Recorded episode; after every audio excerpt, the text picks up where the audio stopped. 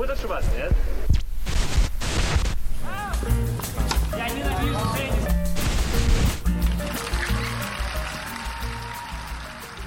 Всем привет! Подкасты на параллельном спорте. Да, вы не ошиблись, действительно, на параллельном спорте теперь не только трансляции, а, но и подкасты запускаем. Мы их а, и а, сегодня стартуем, в общем-то, с привычного на параллельном спорте вида спорта, с тенниса. Подкаст под весьма любопытным названием «Баранки Бублика», который для вас проведем мы, Владимир Злотин и Анастасия Мусякова. Настя, привет!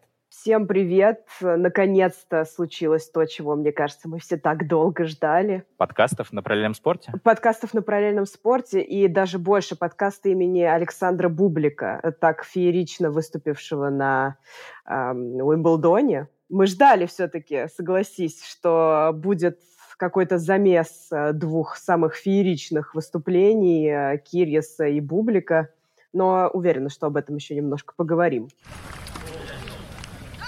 О чем мы поговорим сегодня? Ну, в общем-то, вряд ли кто-то сильно удивится. Поговорим мы действительно о Уимблдоне, как этот турнир проходил, о том, какие после него остались ожидания, впечатления и э, все прочее. И начнем, наверное, с самого очевидного. Уимблдон без россиян в этом году проходил. Э, до старта было много разговоров о том, э, что это вообще будет э, неполноценный турнир, учитывая, что еще рейтинговых очков он не досчитался. Но вот как уже по итогу этого турнира ты смотришь на этот самый Умблдон? Он получился или же это что-то странное все-таки было? Могу честно сказать, мне кажется, не доставало и россиян, и белорусов. Но, с другой стороны, как не прискорбно это говорить, и без участия Э, русских теннисистов и белорусских теннисистов. Все-таки Уимблдон состоялся и подошел к логическому завершению, для меня неожиданному. Э, с женской сетки точно совершенно. Вот в мужской все было, в принципе, очевидно и вероятно. Э, победил Джокович в седьмой раз, и как бы мне не хотелось увидеть победителем Ника Кириса, ну вот а вот в женской сетке, честно могу тебе сказать, я предполагаю, наши девушки могли бы хорошо выступить. Мы с тобой обсуждали и до того, как начался Уимблдон, что Екатерина Александрова а, могла бы себя на траве показать. Дарья Касаткина прекрасный сезон проводила. Вероника Кудерметова. Вероника Кудерметова, да, так похожая на победительницу Уимблдонского турнира в этом году. Э, так что здесь мне немножко грустно. А, как тебе? Вот я, кстати, согласен, да, что мне даже за женскую сетку чуть более обидно а, из-за того, что не было россиянок и теннисисток из Беларуси. Конечно, в мужской сетке, наверное, вряд ли кто-то скажет, мол, вот без Ильи Ивашка, конечно, Умблдон не тот. А, но в женской сетке это совсем иначе, там а, и все-таки серьезные. А, имена, разумеется, в белорусской сборной. Арина Соболенко, Соснович а, тоже бы, Да, они наверное, бы могли класс показать. Виктория Азаренко, естественно. Поэтому, конечно, грустно было. И да, наши девчонки на самом деле, вот так э, глядя на э, то, как развивался турнир, я понимаю, что полуфинал вполне реален был бы для кого-то из наших, а там, может быть, кто знает. Я скорее хочу все-таки, наверное, обсудить то, что случилось. А случилось э, то, что Уимблдон без рейтинговых очков, и, конечно, мне было очень э, уморительно наблюдать за, то, за тем, как обновился рейтинг э, мужской ATP, и чемпион Уимблдона Новак Джокович на следующий день с третьего на седьмое место в рейтинге опускается. Это, конечно, просто комично, невероятно. Конечно, без рейтинга этот турнир э, немножко в моих глазах все-таки просел. Потому что одно дело, да, бороться за чашу, за престиж, но другое дело все-таки получать еще и для себя выгоду не только материальную, а, но и в плане рейтинга. И многие теннисисты этого не досчитались, э, особенно не самые именитые теннисисты, которые могли очень серьезно свое положение улучшить. Э, я все равно чувствовал, что что-то все же не так с этим турниром, и у меня такое послевкусие э, все равно не очень все-таки приятное, хотя действительно турнир много чего интересного подарил. Э, по шкале от 1 до 10, но это где-то пятерочка, наверное, ставлю я этому Уимблдону. Знаешь, я бы с тобой здесь не согласилась, наверное, потому что Уимблдон самый подходящий для такой точки зрения отстранения рейтинговых очков точки зрения того, что Уимблдон консервативен. Это турнир, который всегда помнит своих победителей. Казалось бы, там Ролан Гарос, открытый чемпионат США, Australian Open э, не, не уступают ему вот в престижности победы, но тем не менее все-таки вот этот консерватизм работает в пользу того, что закрепляется победитель. На мой взгляд, Уимблдон идеально подходил для того, чтобы рейтинговые очки убрать, а ставить вот этот престиж, он все-таки, мне кажется, никуда не уходил.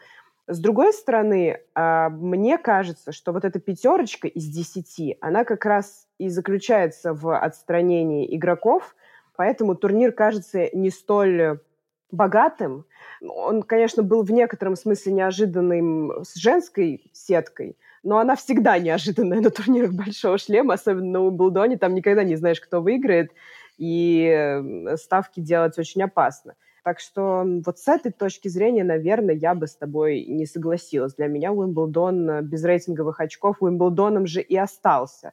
Но вот мы еще не затронули тему того, что из-за отмены рейтинговых очков не приехали некоторые именитые игроки, э, вроде Наоми Осаки, конечно, в последнее время не так серьезно гремящий, но тем не менее победительница нескольких турниров «Большого шлема» отказалась участвовать вот э, по этой причине. Ну, их-то не так много на самом деле было, практически не было отказников.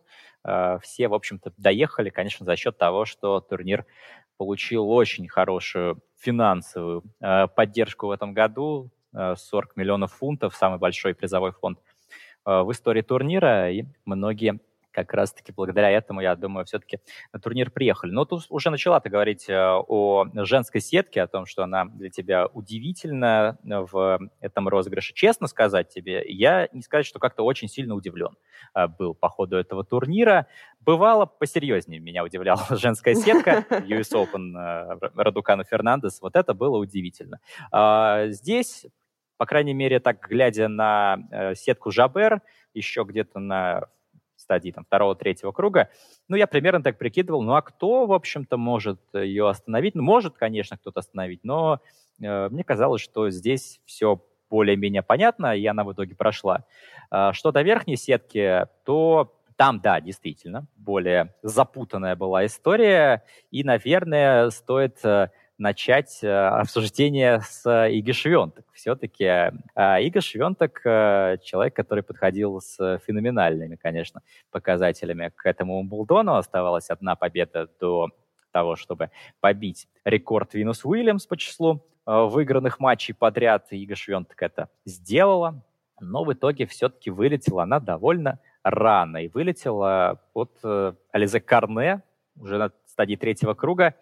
Я вот э, по первому еще матчу Швенток э, с э, Янной Фет, теннисисткой из Хорватии, из третьей сотни, мне уже показалось, что да, проблемы у Швенток, скорее всего, будут. Ига прям так очень тяжко запрягала.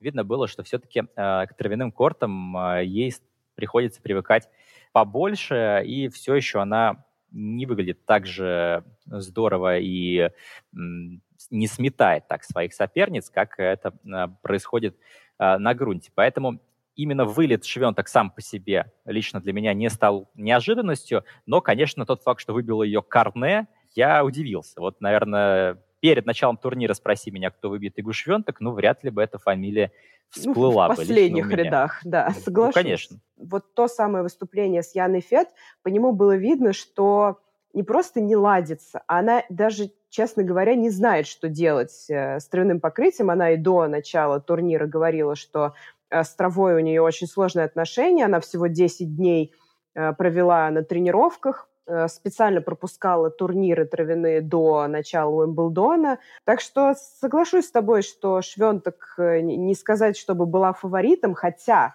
пресс-служба Уимблдона же выдвигала свой собственный рейтинг а, фаворитов среди мужчин и женщин.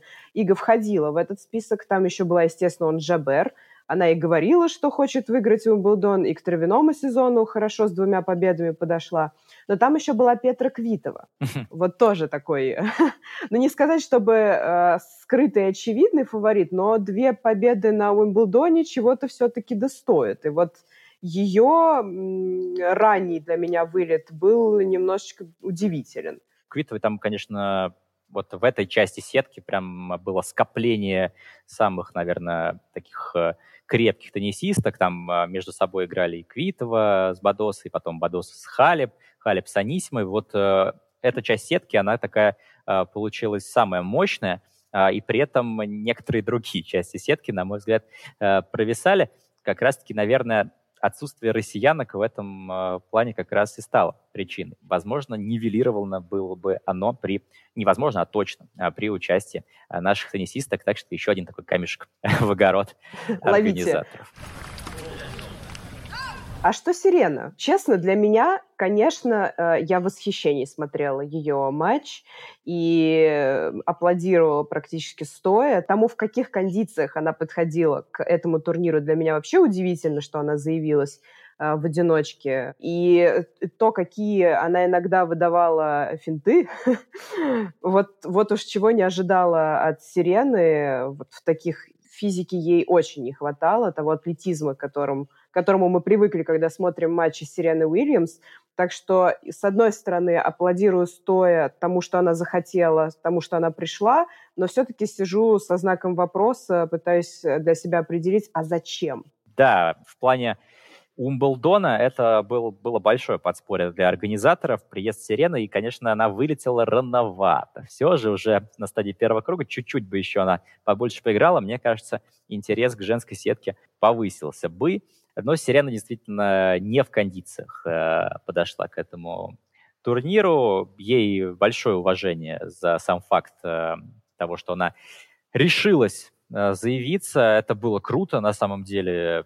Такие олдскулы просто начало сводить от выхода Сирены Уильямс на корт, учитывая, что как-то уходит э, это поколение э, теннисисток. Конечно, наличие сирены э, так возвращает в те времена, когда женский теннис был на подъеме. Ты когда сказал про олдскулы, я почему-то подумала, что не, немного времени мы уделили Татьяне Марии, матери двоих детей, которая совершила невероятный прорыв на этом турнире. Никто, мне кажется, не ждал это огромный труд, и в ее возрасте, и с, ну не сказать, чтобы с очень широким послужным списком, она-то как раз а, совершила мини-сенсацию. Другой вопрос, что ни бренда за ней не стоит, э, ни особой фанатской базы, наверное. И вот сейчас все удивились, э, но, скорее всего, э, такой мини-прогноз не продлится долго. Это победная такая серия для Татьяны Марии слишком уж быстро как-то она выстрелила, и слишком уж очевидно было, что не пройдет она, он с Жабер. Ну, не так очевидно это было по ходу матча, если ты помнишь. Там э, были, были шансики у Марии. У нее же был неплохой Ролан Гарос, она тогда прошла квалификацию, но, по-моему, травма, что ли, у нее была, и она с, э, с Кырсти играла в э, первом круге, уступила. Э, но, в общем-то, многие отмечали, кто следил за квалами, э, что Мария действительно неплохую форму набрала, а, поэтому я все же надеюсь, что она станет, по крайней мере, таким крепким середняком тура. Полуфинала шлема, я думаю, ждать от Марии вряд ли приходится, да даже полуфинала Мастерса, наверное, тоже. А, но в любом случае было, конечно, приятно за этим рывком от Татьяны Марии наблюдать. Э, всегда, конечно, здорово, когда вот такие андердоги появляются, тем более такая еще красивая история у Татьяны Марии, возвращение в теннис после э, рождения ребенка. Старшая ее дочь э, помогает ей на тренировках. Классная история.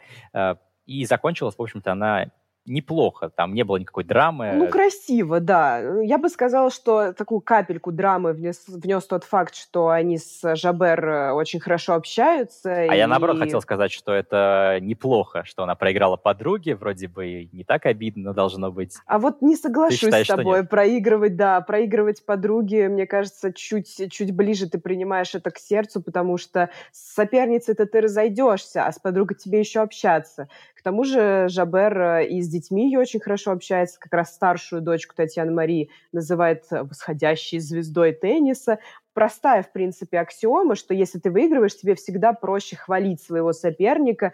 И вот если от Жабера пошли и обнимашки, и э, слова поддержки, то от Татьяны Марии как-то вот смайлик под постом с поздравлением, э, это был максимум. Вот ей это обидно, конечно, за отсутствие рейтинговых очков. Она бы сейчас поднялась бы в рейтинге WTA, и это не просто престиж, а это возможность не играть квалификации многочисленные для участия в турнирах все-таки рангом чуть пониже в дальнейшем. Но я с большим интересом э, буду за этой теннисисткой э, наблюдать. Я думаю, что да, действительно она очень многих э, влюбила в себя, и фан-база у нее действительно подросла за этот турнир, хотя и недоброжелателей тоже много было. Я почитывал комментарии разнообразные под матчами Марии, и там все писали, что, мол, ну, она просто не ошибается и играет на ошибках э, оппоненток, э, и, в общем-то, сама не то чтобы сильно что-то предпринимает, мне кажется, это не совсем, э, наверное,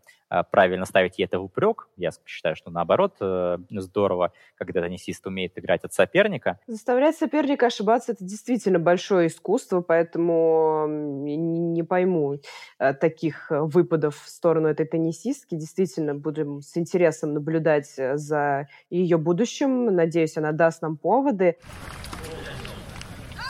В женской сетке поздравляем Елену Рыбакину с э, титулом. Вот э, в ней я не сомневаюсь. Я думаю, что Рыбакина еще ни в одном финале э, турнира Большого Шлема сыграет. Э, и, конечно, будущее у нее прекрасное. Рыбакина абсолютно заслуженно забрала титул. Она э, всего два сета проиграла по ходу турнира. Жабер в финале и в 1-4 э, во встрече с Айлой Тамлянович.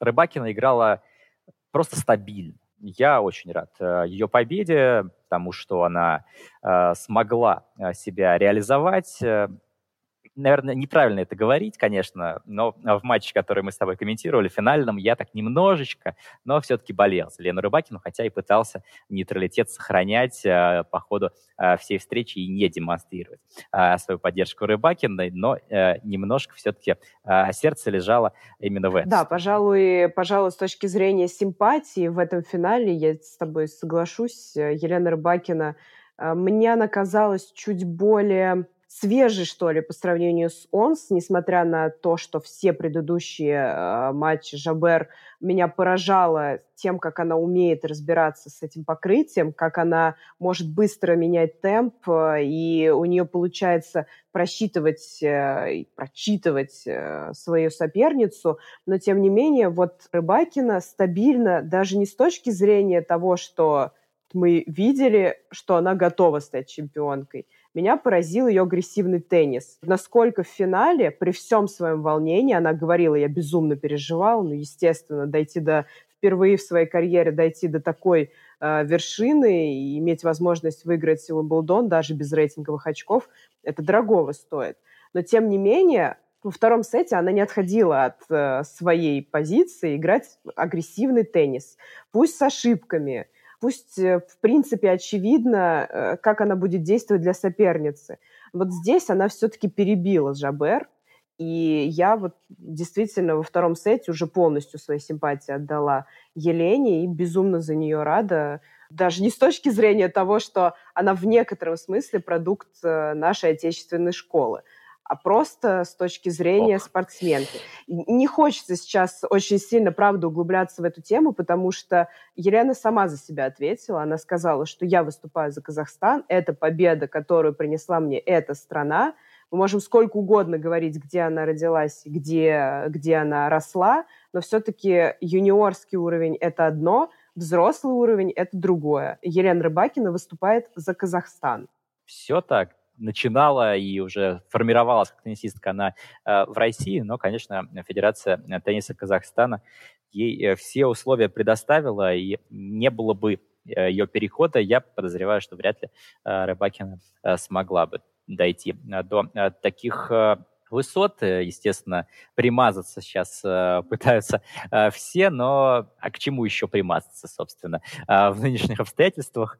Э, ну, действительно, сейчас же все говорят, ситуация, конечно, что ситуация сработала именно. Вот если бы она победила Э, в ситуации, когда допущены россияне, возможно, это и не привлекло бы такого внимания. В основном э, были бы разговоры, мол, как мы ее упустили. Сейчас, если посмотришь, ну их практически нет, этих разговоров. Меня, кстати, ой, меня очень заинтересовал пост э, Софьи Тартаковой по этому поводу, если ты видела, не знаю. Нет, озвучь, пожалуйста. Смысл был такой, мол, ответ Федерации тенниса в лице Торпищева, который сказал, что это наш продукт, и Софья говорит, мол, тоже, что, мол, не надо примазываться, а, что помощи э, Рыбакиной должно не было оказано. И там была фраза такая, «Сами прекрасно знаете, что все деньги идут на другую теннисистку». Так. И не, и не говорит, на какую теннисистку. И я вот голову ломаю уже, ну сколько... На кого, правда? Дня три уже буквально думаю об этом. Я, причем я, я еще комментарии читал, и там тоже люди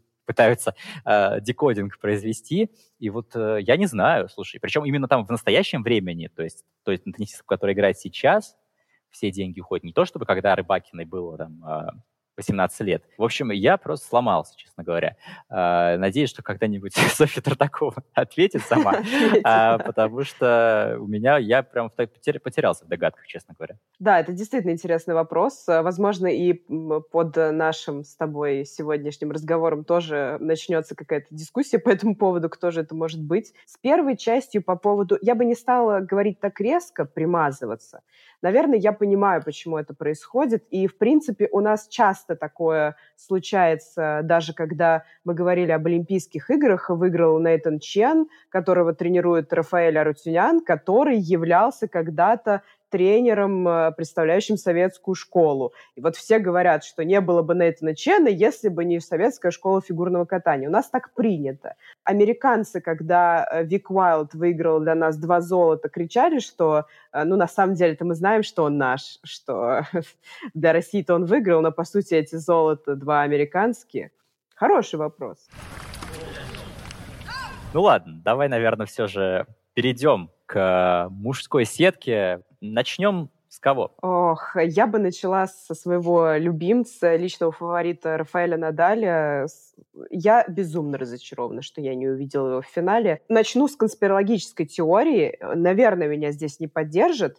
Но когда он пошел на Уимблдон, хотя все говорили, что ты сейчас не готов, надо передохнуть. Трава, ну вообще ни разу не твое покрытие.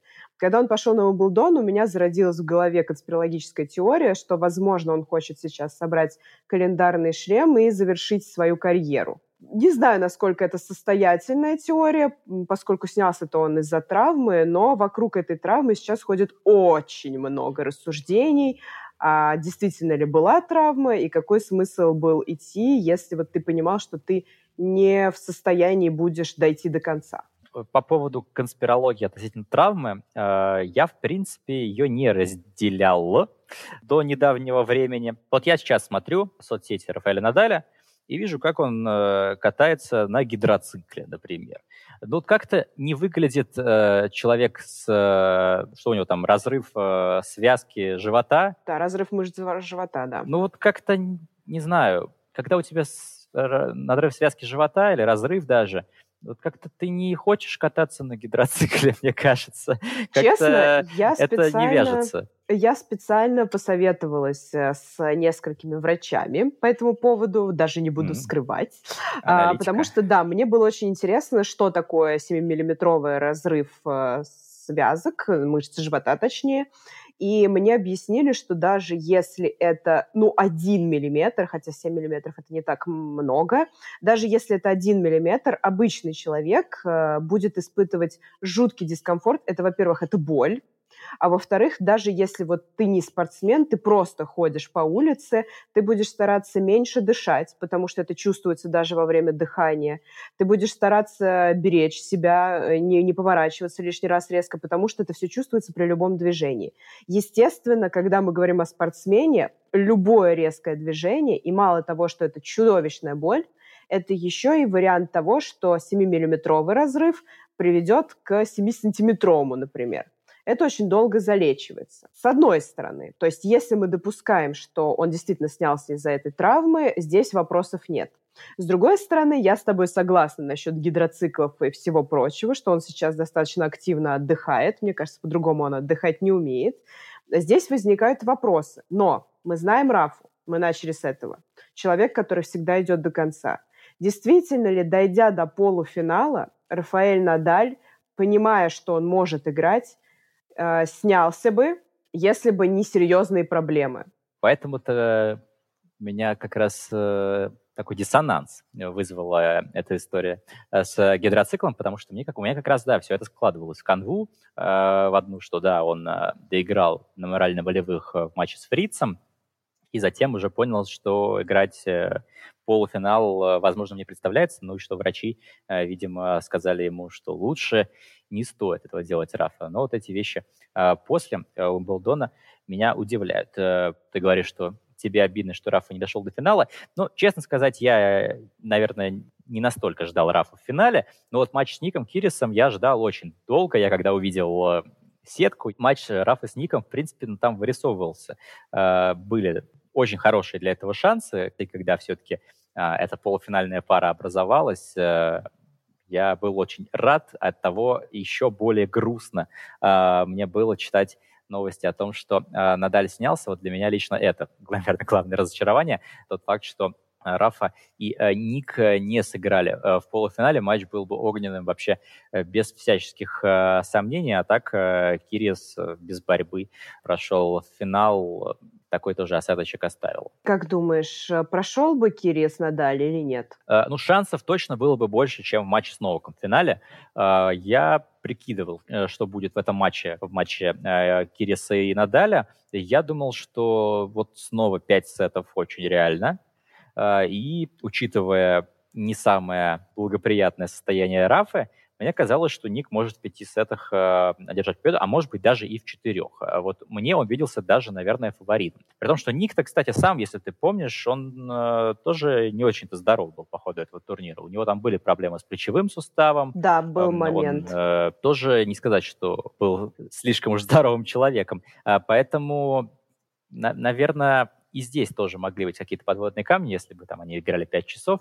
А, хотя вот мы не видели ничего подобного в матче с Новаком. То есть Ник выглядел нормально физически а, готовым. Там, может, технически были трудности, это уже вопрос другой, и, и психологически. А, но в плане физики и в плане готовности, в плане работы рук, Ник смотрелся здорово. Как мне кажется, Кирис мог бы вполне его взять. Я бы вот тут два поинта выделила. Первый, что мне-то как раз в полуфинале виделся фаворитом Надаль.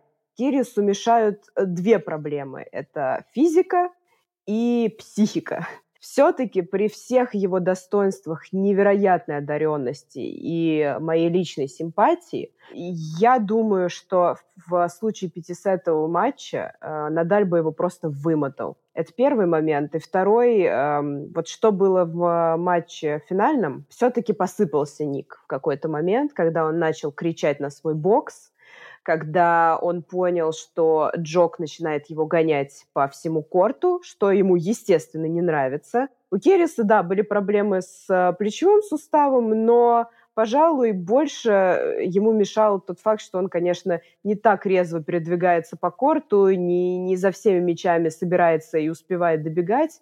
И вот здесь я все-таки ставила больше на Рафу. Поэтому, ну, конечно, в встрече с Джоковичем, в принципе, все было очевидно. Мне кажется, никто здесь особо спорить не будет. Хотя сначала Ник меня даже поразил. Я восхитилась его и спокойствием, и готовностью бороться. Но только сначала. Ну, Ник вообще поражал, на самом деле, по ходу этого турнира. Первый круг, если ты помнишь, вообще был какой-то удивительный против э, Пола Джаба из э, да. Великобритании, да. человека wildcard получившего, которого вообще никто, наверное, знать не знал. Пять сетов, э, Никирис э, взбешенный абсолютно. Э, наверное, самый, наверное, взбешенный Никирис за весь турнир был именно в первом круге по встрече с Джабом. Я после первого круга поставил крест, честно говоря, на Нике в какой-то момент. Но наверное, победа над Циципасом меня вновь э, как-то вернула. Э, вернула во мне веру в то, что Ник Кирия здесь на что-то способен. Но вот первый круг я наблюдал и думаю, ну что ж такое, Ник, снова все вроде бы неплохо. И сетка терпимая для тебя, и покрытие, на котором Ник здорово играет. И снова вот эти вот беды с головой у Ника Кириса.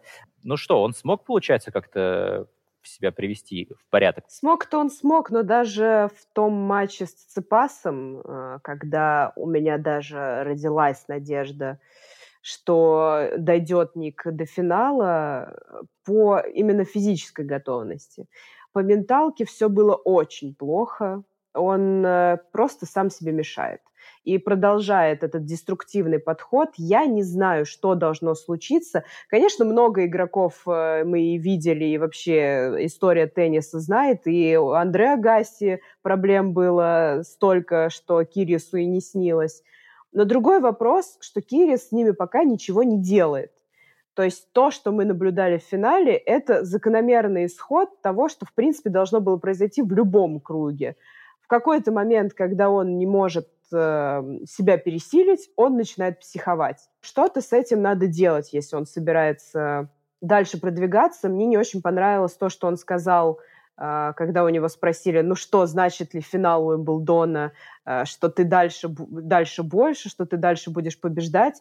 Он сказал, что очень сильно устал, и единственное, чего он хочет, это отдохнуть. Кстати, хороший ответ, по-моему, нет. Э, ну, что мы привыкли ждать от Ника? Мы привыкли ждать от него э, того, что он будет э, какую-то браваду э, из себя пячить, что он э, будет направо-налево рассказывать, как он хорош, учитывая, что когда Ник Кирис побеждает, особенно именитых теннисистов, у него сразу же ЧСВ так подлетает э, неплохо, и наоборот, было бы, наверное, логично услышать от Ника Кириса, что да, конечно, я там дальше всех и вся обыграю, а он э, довольно спокойно, честно признался, что он устал. Мне же, наоборот, кажется, что этот Уимблдон может стать для Ника поворотной точкой, а, потому что он и сам признавал, а, что ему казалось, что уже поезд ушел в какой-то момент, когда он э, в молодости еще своей, скажем так, играл великолепно, но растранжирил все свои возможности. Сейчас он сам же понял, э, что он-то еще ого-го, еще способен, на самом деле, доходить до решающих стадий, и мне-то как раз кажется, что он будет пытаться, по крайней мере, как-то психически, психологически себя пытаться как-то сдерживать. И я думаю, что сейчас э, шанс для Ника Кириса вновь э, вернуться в разборку, вернуться в элитарный вот этот клуб. И мне как раз кажется, что в общем-то, есть э, причины для оптимизма в отношении Ника Кирис. Нет, ты меня не пойми неправильно. Я не имею в виду, что туманно очень будущее Кириса. Наоборот, э, скорее мне бы хотелось верить, что здесь он сейчас чуть подобнулится и посмотрит на этот турнир как раз вот, как ты правильно сказал, на поворотную точку или для как новый старт рассмотрит его, потому что с психологией что-то надо делать, это однозначно, но тот факт, что продираясь сквозь свои проблемы, э, сквозь э, безудержную агрессию, которую он испытывает на корте, и порой даже лень, давай будем честны, он доходит до финала Уимблдона, где на равных практически играет с Новаком Джоковичем, это э, еще раз показатель его невероятного потенциала, и наверняка дальше должно быть больше. Мне очень хочется в это верить, потому что мне сильно импонирует этот теннисист. То, как он показал себя на Уимблдоне, э, мне кажется, это хороший задел на будущее. Соглашусь. Действительно, э, предлагаю еще послушать, что по поводу состояния, по поводу поведения Ника Кириса думает наша коллега Екатерина Бычкова, которая финальный матч Умблдона между Ником Кирисом а, и а, Новаком Джоковичем комментировала на параллельном спорте. А, давайте послушаем, что она считает по этому поводу. Чем удивил Умблдон этого года? Ну, наверное, многим, начиная с недопуска россиян и заканчивая финалистом Ником Кириусом. Хотя многие скажут, что он достоин и заслуживает игры в финалах, и, наверное, плане тенниса соглашусь с этим, потому что действительно супер талантливый. Парень австралийский, приятно наблюдать за его теннисом, неординарный, дерзкий, неожиданный. это все про игру. Ну, с поведением, конечно, существуют определенные проблемы.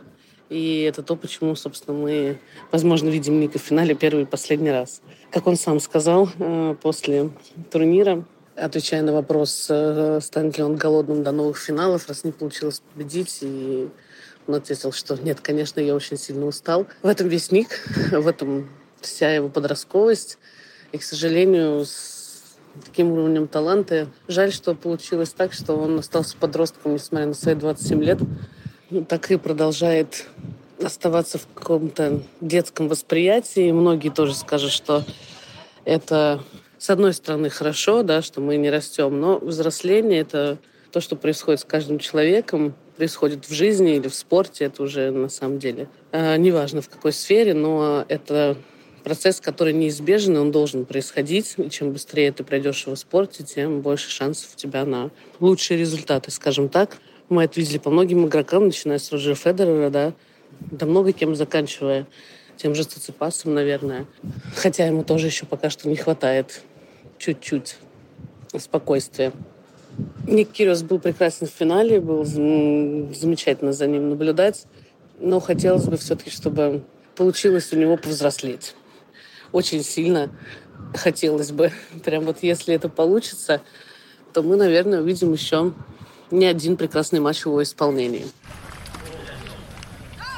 Поговорили мы о Нике Кирисе. Теперь, э, я думаю, все же чуть более предметно, наверное, стоит э, Новака осветить, чемпиона этого турнира. Удивила тебя, кстати, вот эта вот э, дружба неожиданная Новака и Ника, которая когда по ходу турнира образовалась. Э, как-то Ник, в общем-то, не очень... Э, привычен в этой роли этого доброго парня. Ты хочешь спросить про броманс э, Ника Кириса и Джоковича? Мне очень нравится ну, называть эти отношения таким образом. Как тебе угодно, да.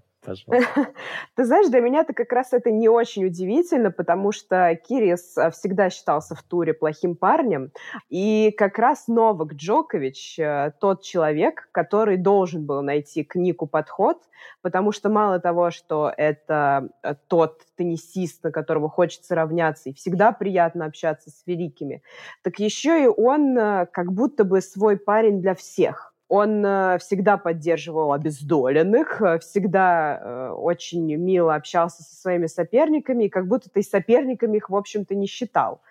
Поэтому, наоборот, вот эти отношения Джоковича и Кириса мне кажутся весьма логичными.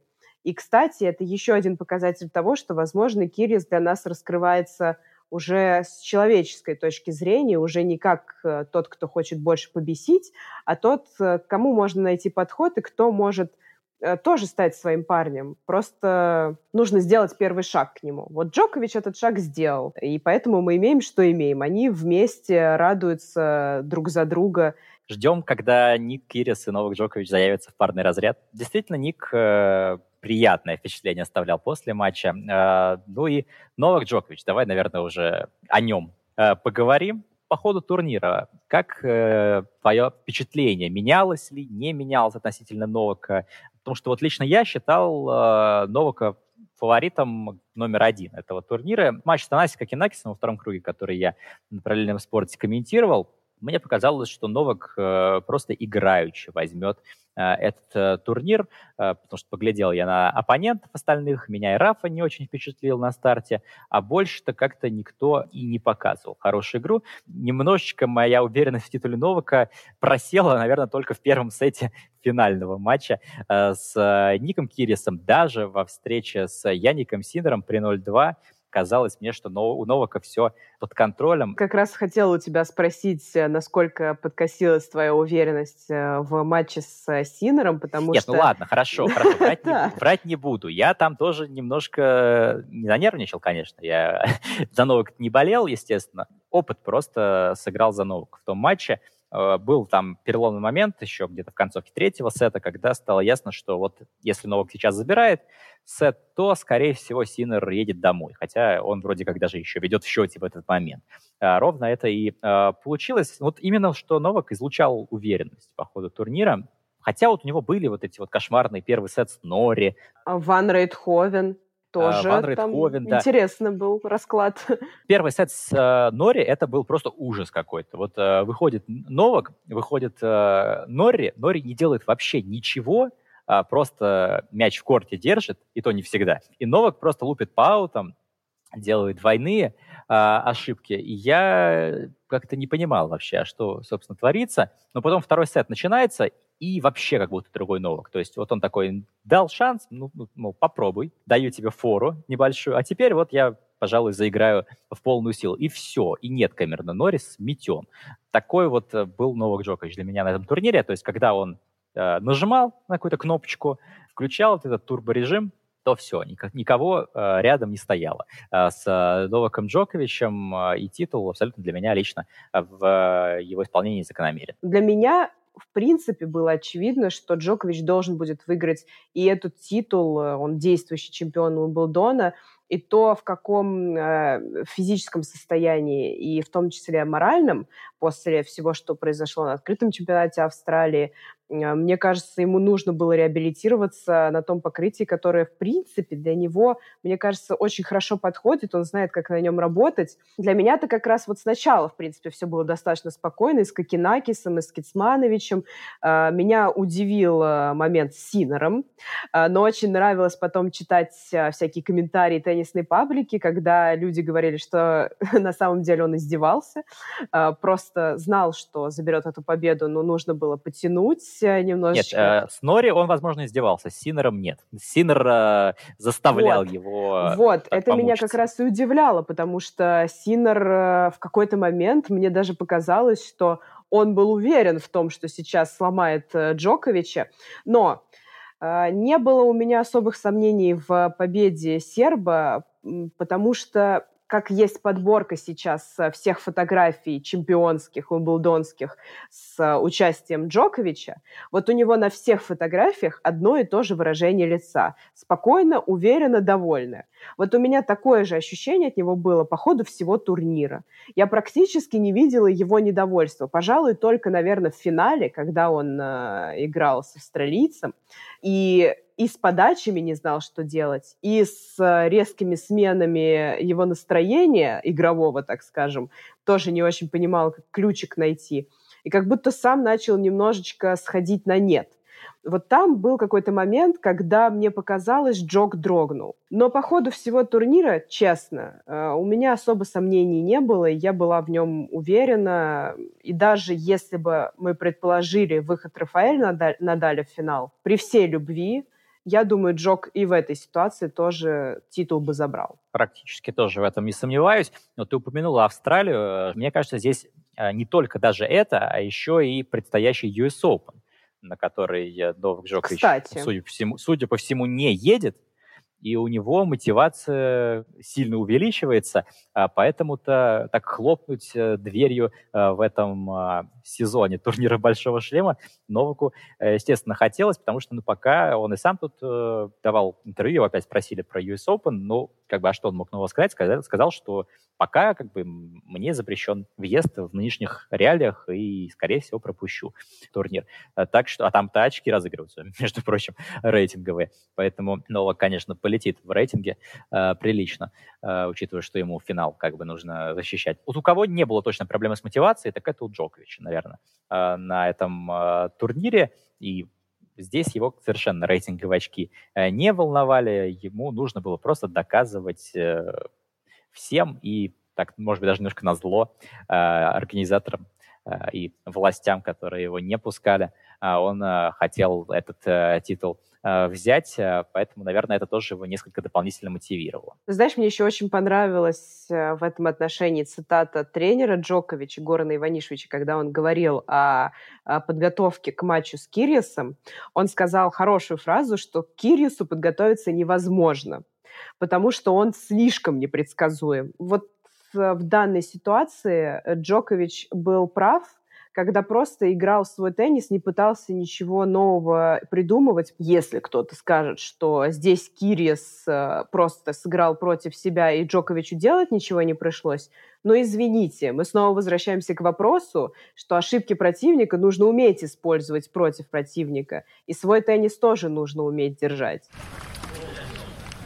Допустили бы наших э, парней, как ты думаешь, кто-то бы мог бы на что-то претендовать э, из них? Потому что у меня, в отличие от э, наших девчонок, э, есть ощущение, что ну, как-то нет, на самом деле. Э, вряд ли бы кто-то ну, до финала бы точно не дошел, скорее. Но вот, мне кажется, четвертьфинал был бы потолок. Да, здесь мы с тобой будем солидарны. Как раз от мужской сетки, э, от наших ребят. К сожалению, в этом сезоне я ничего не ждала. Конечно, Медведев э, начал свой травяной сезон, э, успешно его завершил без титулов, но я не думаю, что на Уимблдоне он добился чего-то, хотя бы полуфинала. Нет. Пожалуй, что так. Э, ну и Андрей Рублев тоже в травяной сезон входил э, ни шатка, ни валка. Карен Хачанов э, иногда удивляет на крупных турнирах, поэтому что-то, возможно, бы смог продемонстрировать. Но так, если, да, в целом подводить итог, то, наверное, все же вряд ли бы мы здесь ждали бы какой-то прям большой-большой успех от наших теннисистов, но, конечно, сетка выглядела бы поинтереснее, безусловно, а, с нашими ребятами. Э, так что все равно, конечно, турнир от этого проиграл. Тогда у меня к тебе финальный вопрос. Считаем ли мы Уимблдон в этом году успешным? Э, нет, мы не считаем Уимблдон в этом году а, успешным. Моя пятерочка по десятибалльной шкале, в общем-то, должна была уже а, на это намекнуть. Уимблдон получился, ну, на мой взгляд, немножко пресноватым. Да, это, это очень хорошее слово, пресноватый. Конечно, Я искала его. Ник Кирис горчинку такую добавлял и пытался всячески этот турнир э, как-то возвести. Но э, все равно, конечно, и без россиян, и без э, очков рейтинговых он смотрелся немножко скучноват. А, хотя и были действительно а, любопытные матчи. Но, конечно, много не самых приятных эмоций все равно остается по его итогам. Да, наверное, Ника Кирьеса я бы назвала не горчинкой, а перчинкой, а вот горчинкой я бы назвала те самые неприятные эмоции, которые, увы, были нам и болельщикам, в принципе, по всему миру, я уверена, принесены и лишением рейтинговых очков, отстранением россиян и белорусов. Да, наверное, пресноватый, с небольшой такой перчинкой, но все-таки Уимблдон. Все равно за этим было интересно наблюдать. Ну и э, напоследок, ну, было бы просто криминально в подкасте «Баранки Бублика» не сказать про выступление Александра Бублика на э, Умблдоне.